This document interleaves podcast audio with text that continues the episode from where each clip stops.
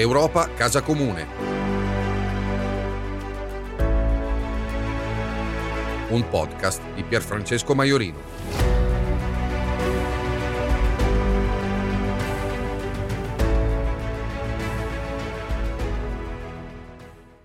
Seconda puntata de Il mestiere delle armi, dopo aver sentito la voce di Guido Crosetto, presidente della Federazione delle imprese che si occupano di difesa, di sicurezza, di aerospazio e di Barbara Tibaldi della FIOM, oggi sentiremo invece le voci del disarmo, le voci della pace.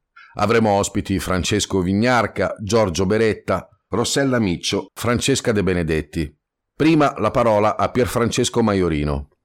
Nel 2021, prima dello scoppio della guerra determinata dalla terrificante invasione dell'Ucraina da parte della Russia di Putin, la spesa militare del mondo ha superato per la prima volta i 2 mila miliardi di dollari. Un eh, panorama che evidentemente conosce e conoscerà una terrificante ulteriore accelerazione oggi, dopo per l'appunto l'azione sconsiderata e gravissima di Putin e del suo entourage. Ora la domanda che ci siamo posti in questo breve podcast è ma questa corsa agli armamenti che mondo definisce? Che tipo di società va a realizzare? Ed è un processo ineluttabile o si può mettere effettivamente in crisi questa corsa bellicista per costruire un mondo più giusto? Le voci che abbiamo raccolto sono tra loro molto differenti, assolutamente non sempre collimanti, ma perché pensiamo che sia giusto discutere di tutto ciò. La questione degli armamenti è infatti stata per troppi anni rimossa, espulsa dal dibattito politico, dall'opinione pubblica. Si è ragionato astrattamente del modello di difesa europeo solo per evocarla come, diciamo, soluzione a tutti i mali del mondo, senza però mai entrare nel merito. E così negli anni è cresciuta la corsa agli armamenti e si è consolidata come una soluzione per realizzare modelli di difesa e offesa e per a volte occuparsi delle conseguenze di scelte geopolitiche generali assolutamente nefaste. Sinceramente io credo che una moderna forza progressista e democratica debba porsi la domanda di qual è la sua idea di sicurezza e io credo che si debba avere il coraggio di recuperare il valore del disarmo per immaginare politiche di difesa che non siano sempre quelle che inseguono gli eventi, eh, ma che cercano in qualche modo di anticipare, di affrontare le cause che portano ai conflitti.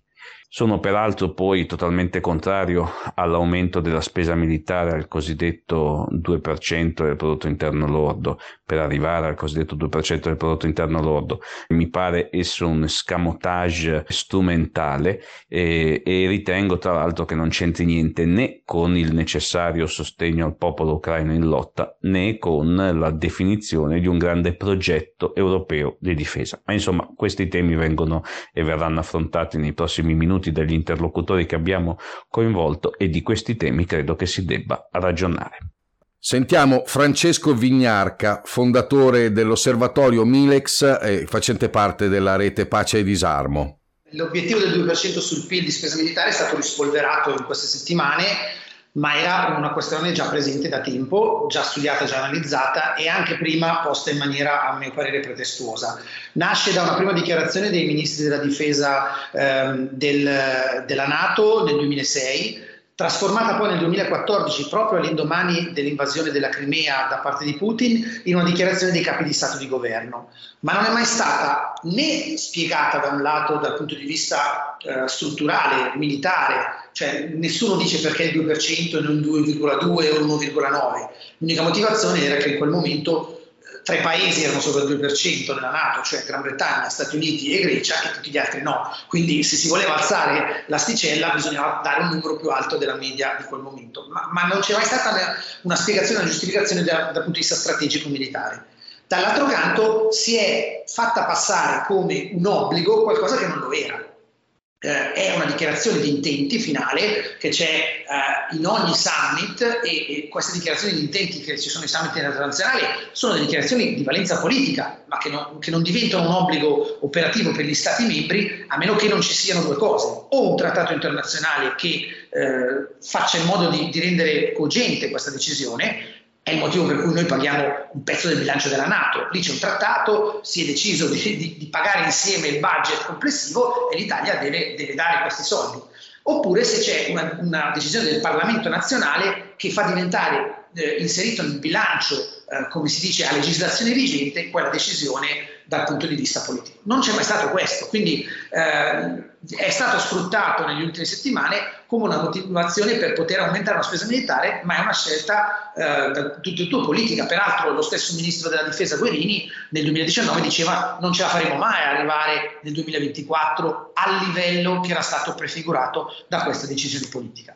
Eh, peraltro io mi domando sempre come mai ehm, queste dichiarazioni di intenti ehm, di natura politica legate all'aspetto militare vengono poi prese come, come Bibbia, come oracolato, mentre altre dichiarazioni similari su altri temi no. Eh, ricordiamo che è dal 1970 che l'Italia ha promesso di destinare almeno lo 0,7% del proprio budget alla, uh, alla cooperazione internazionale, una, um, un pledge, come si dice, che è stato riconfermato nel 2005, che doveva essere raggiunto nel 2015, ma l'Italia non lo sta raggiungendo e nessuno va a dire è un nostro obbligo, lo dobbiamo fare. Ecco, quindi io prenderei questo come eh, sottolineatura del fatto che se il governo nella sua legittimità dice voglio spendere di più per le spese militari, si debba prendere la responsabilità di questa scelta e di motivarla. Non può fare riferimento a un, inesistente obbligo internazionale eh, come maniera per ovviare alla grande contrarietà che a mio parere c'è nell'opinione pubblica italiana rispetto a queste spese. Giorgio Beretta, dell'Osservatorio Permanente sulle Armi Leggere di Brescia, Rete Pace e Disarmo. Ma io vedo um, soprattutto un altro problema che secondo me è um, molto importante, cioè quello che noi vediamo oggi è che ogni paese europeo spende per la propria difesa. In più ci sono ovviamente le spese per la Nato. In più adesso si sta aggiungendo la spesa per un esercito europeo o investimenti per un esercito europeo. In più c'è un fondo europeo per la difesa. E cioè abbiamo una serie di spese che spesso sono anche dei doppioni e che servono fondamentalmente a incrementare appunto la spesa e gli investimenti nel settore, ma ed è qui la mia critica radicale, è il modello di difesa che va visto, cioè di che tipo di modello di difesa abbiamo bisogno. Tanto per farci un esempio, noi oggi, e Francesco Vignalca lo sa meglio di me perché lo documenta con, l'osservatorio Milex, abbiamo in, in Italia tre tipi di caccia. Abbiamo il caccia Eurofighter, che è un caccia intercettore, il, eh, stiamo acquistando gli F-35, che è un caccia bombardiere e che non serve certamente per funzioni di difesa, ma serve per funzioni di attacco, serve per caccia bombardare, e stiamo investendo 2 miliardi nel nuovo caccia eh, che verrà sviluppato tra Italia e Regno Unito e adesso si è unita la Svezia, in contrasto con quello che viene sviluppato dalla Francia e dalla Germania. Il Tempest. Allora, di quanti cacciabombardieri abbiamo bisogno in Europa? Ma abbiamo bisogno di cacciabombardieri? Questo, ma lo stesso vale anche per le fregate militari o per il tipi appunto di, di navi militari o, o, per i cannoni o per i sistemi satellitari, per qualsiasi cosa. Cioè il problema non è tanto quello di quanto spendiamo, ma che modello di difesa abbiamo?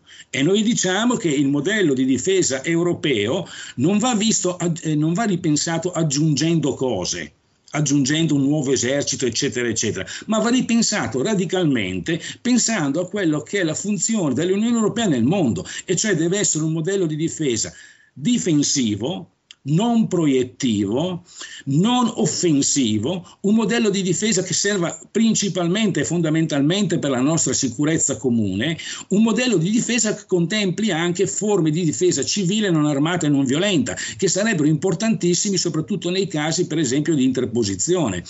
Tutto questo comporta una ridefinizione del modello. Non si tratta di spendo di più o come sta dicendo anche Draghi, cerco di razionalizzare le spese perché ci sono dei doppioni, ma si tratta di capire qual è il modello a cui devo rispondere e in base a quello investire.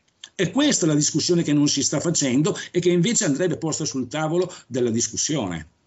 Eh, una cosa entrambi su questo, ripartiamo proprio subito da, direttamente da te. Eh, questo è, è, sacrosanto, sono totalmente d'accordo con quanto tu eh, dicevi. Eh, penso che c'è un altro punto che è questo, eh, immaginare un sistema di difesa mh, mm, europeo senza concepirlo come il risultato dell'aumento della spesa militare nazionale. È possibile, in altre parole, si può immaginare un sistema di difesa europeo che non comporti l'aumento della spesa militare perché l'obiezione che viene fatta, o meglio l'argomentazione totalmente palesemente strumentale che, viene, che è stata fatta a sostegno del cosiddetto aumento del 2%, riguarda anche la difesa europea.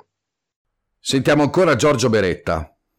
Beh, io credo che è proprio qui il punto, ma non mi preoccuperei anche se, fossi, se arrivassimo al 2% di spesa eh, di ogni paese per, dell'Unione Europea per la difesa, ma questa rispondesse a un modello comune, integrato, razionalizzato, definito in sede politica, in modo chiaro e a mio parere, ormai in una maniera totalmente diversa a quello che è il modello della Nato. Cioè non ci possiamo nascondere che su questo tema oggi l'Italia e tanti altri paesi, i paesi europei, non hanno un modello di difesa simile a quello degli Stati Uniti e nemmeno a quello del Regno Unito.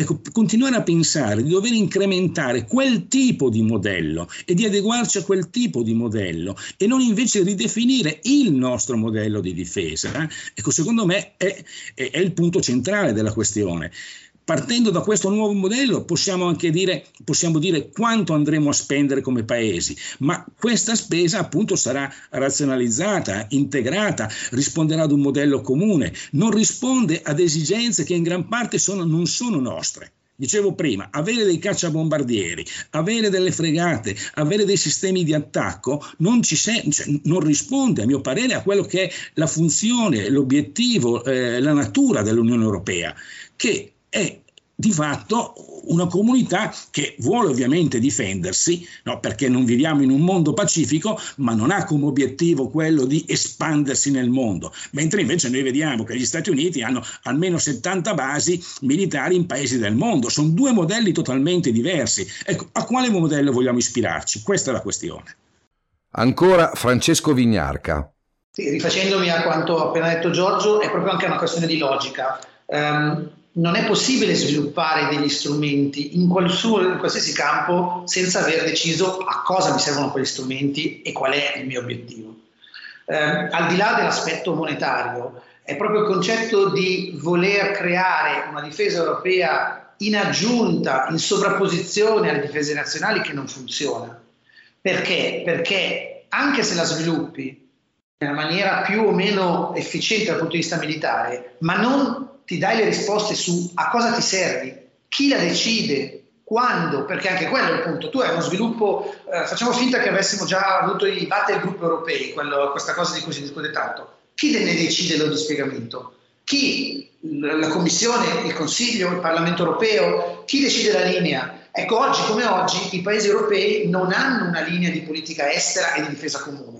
Finché non ci sarà una linea di politica estera e di difesa comune, avere uno strumento militare comune Mm, non ha senso, ha senso solo perché qualcuno lo vede come un ulteriore luogo dove poter mandare la propria decisionalità dal punto di vista delle spese e quindi dei guadagni. E questo è un elemento. Però la cosa che sempre eh, sugli ambiti diciamo, di, di, natura di spesa militare che ormai eh, mi, vede, mi, vede, impegnato da anni, mi lascia basito, se, se vogliamo usare questo termine, è che al tema della difesa non si applicano le logiche che si applicano in tutte le altre cose. Io mi immagino cosa sarebbe successo sui media nazionali e internazionali se, per esempio, sul comparto della sanità comune si fosse andati dai produttori di farmaci a dire cosa dobbiamo fare per migliorare la sanità e la risposta dei, dei produttori di farmaci sarebbe, fosse stata produciamo più farmaci, dateci soldi per svilupparne nuovi e poi li utilizzerete. È quello che è successo a livello europeo. Si è andati dai produttori di armi e si è detto cosa devo fare per migliorare la difesa e i produttori di armi hanno detto comprate più armi, sviluppate più armi, dateci soldi per più armi.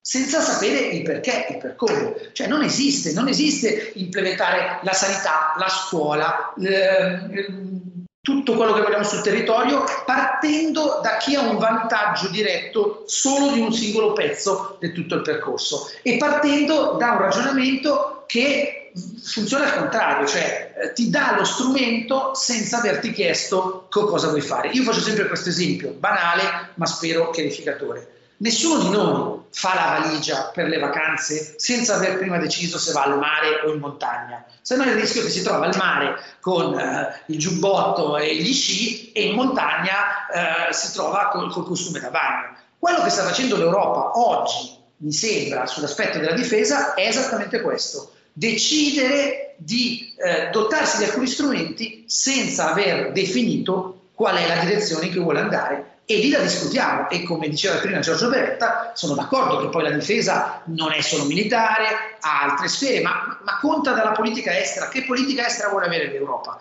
Vuole avere una politica estera in cui usa l'European Peace Facility per spandere armi in giro per il mondo e cercare di influenzare così anche l'Africa, per esempio come fa la Cina, come fa la Russia? O vuole un altro modello? O vuole porsi come attore globale ma in una direzione diversa?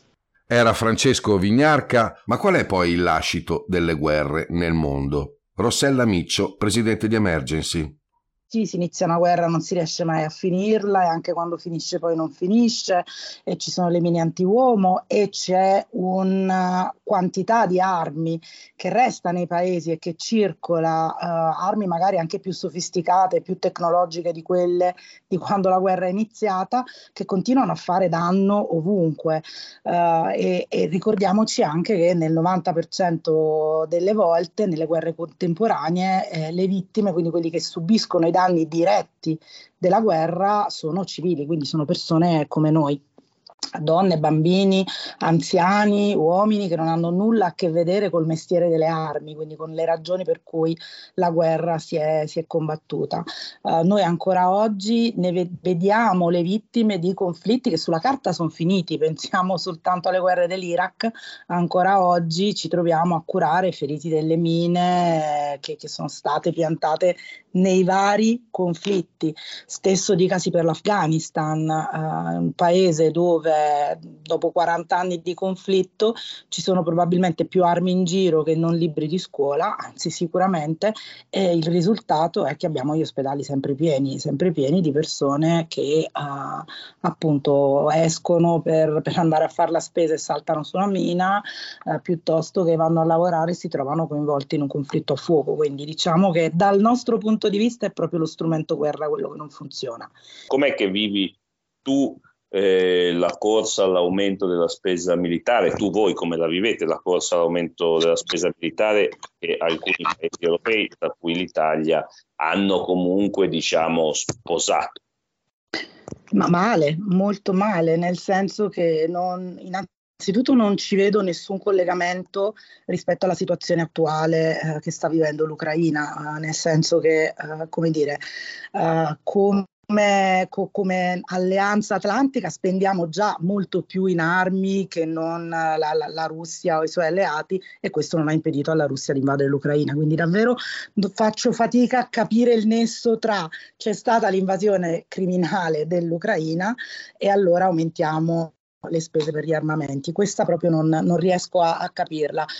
Uh, mi spiace molto anche che come dire, si giochi anche molto con le parole a livello europeo. Penso allo European Peace Facility, 5 miliardi di euro dal 2021 al 2027. Uno pensa che sia una, uno strumento per costruire la pace ed è uno strumento per far circolare più armi.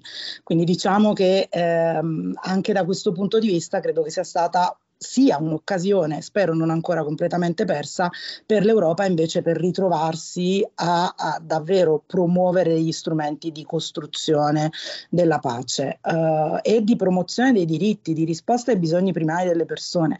Se non abbiamo capito neanche dopo due anni di pandemia che hanno bloccato il mondo e che ci hanno messo di fronte al fatto che anche paesi con sistemi sociosanitari avanzati come, come il nostro hanno subito delle perdite importanti in vite umane innanzitutto, ma anche in lavoro, produzione, benessere dei cittadini e che quindi è lì che vanno investite le risorse, è lì che vanno costruiti ponti eh, e possibilità di, eh, di, di sviluppo del, dell'umanità, uh, che non credo sia quello che, che, garantiscono, che garantiscono, più armi.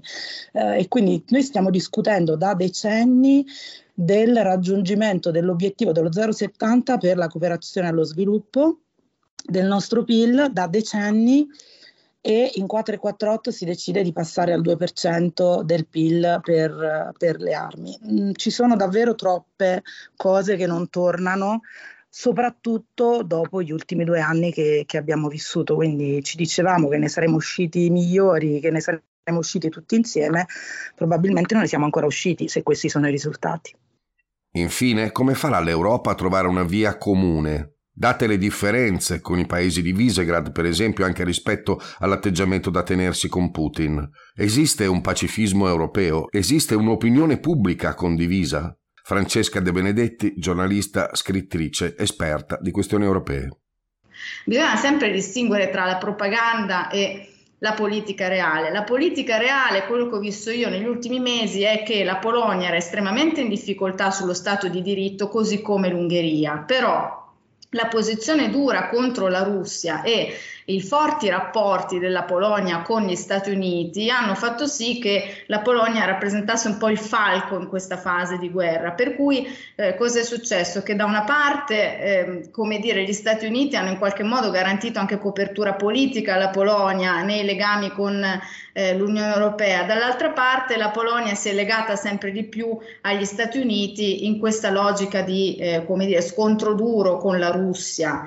Pensate che addirittura la Polonia ha dismesso la propria industria dei carri armati per comprare carri armati dagli Stati Uniti, quindi legami sempre più saldi che hanno come conseguenza in Europa, ad esempio, una biforcazione tra il destino polacco e quello ungherese, perché pare che l'Unione Europea eh, concederà i fondi di recovery alla Polonia, mentre con Orban i rapporti sono sempre più difficili. Io penso che tenere insieme eh, i fronti si possa, perché chi crede nel dialogo, nella mediazione, nella politica in senso alto non può che pensare questo e quindi se per esempio l'Unione Europea riuscisse ehm, a far valere di più eh, in senso ampio la logica della rule of law, dello Stato di diritto, e, e, questo porterebbe anche a una logica del dialogo e della diplomazia. Eh, se noi decidiamo di arrenderci di fronte, eh, come dire, a tutti i problemi che la Polonia ha con lo Stato di diritto, semplicemente perché in questo momento siamo in guerra, le conseguenze le pagheremo nel lungo termine. Lo abbiamo visto con Orban, tutti i compromessi fatti all'epoca di Angela Merkel, adesso a quale conseguenza portano? A un Orban che sfrutta eh, il suo potere di veto per tenere tenere in ostaggio l'intera Unione Europea. Quindi io mi immaginerei un'Unione Europea più giusta, nel senso di più capace di far rispettare la propria democrazia al suo interno e anche un'Europa che punta di più sul dialogo. Se ci fosse una forte istanza per la pace dell'Unione Europea, L'interlocutore privilegiato di Varsavia non sarebbe Washington, dovrebbe essere Bruxelles e Bruxelles dovrebbe guidare eh, una, una, nuova eh, come dire, visione di pace che non significa rendevolezza. Io ci tengo a dirlo perché eh, anche io soffro come chiunque eh, di noi di fronte ai racconti terribili che arrivano dall'Ucraina, quindi pace non significa rendevolezza, pace e giustizia non devono essere due istanze separate ed è proprio la politica che deve tenere insieme le cose. Io penso che eh, da questa fase dovremmo uscire eh, con ancora più fiducia nella politica. Rimango molto delusa e dispiaciuta quando invece vedo eh, che dire, le leadership politiche si allontanano da questa istanza, da questo senso alto della politica, eh, che in questo momento invece potrebbe davvero essere un faro per uscire da questa crisi. Grazie agli ospiti di questa seconda puntata del Mestiere delle Armi, a Giorgio Beretta, Francesco Vignarca, Rossella Miccio, Francesca De Benedetti.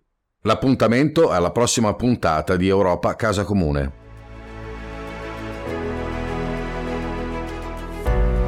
Europa Casa Comune. un podcast di Pierfrancesco Maiorino.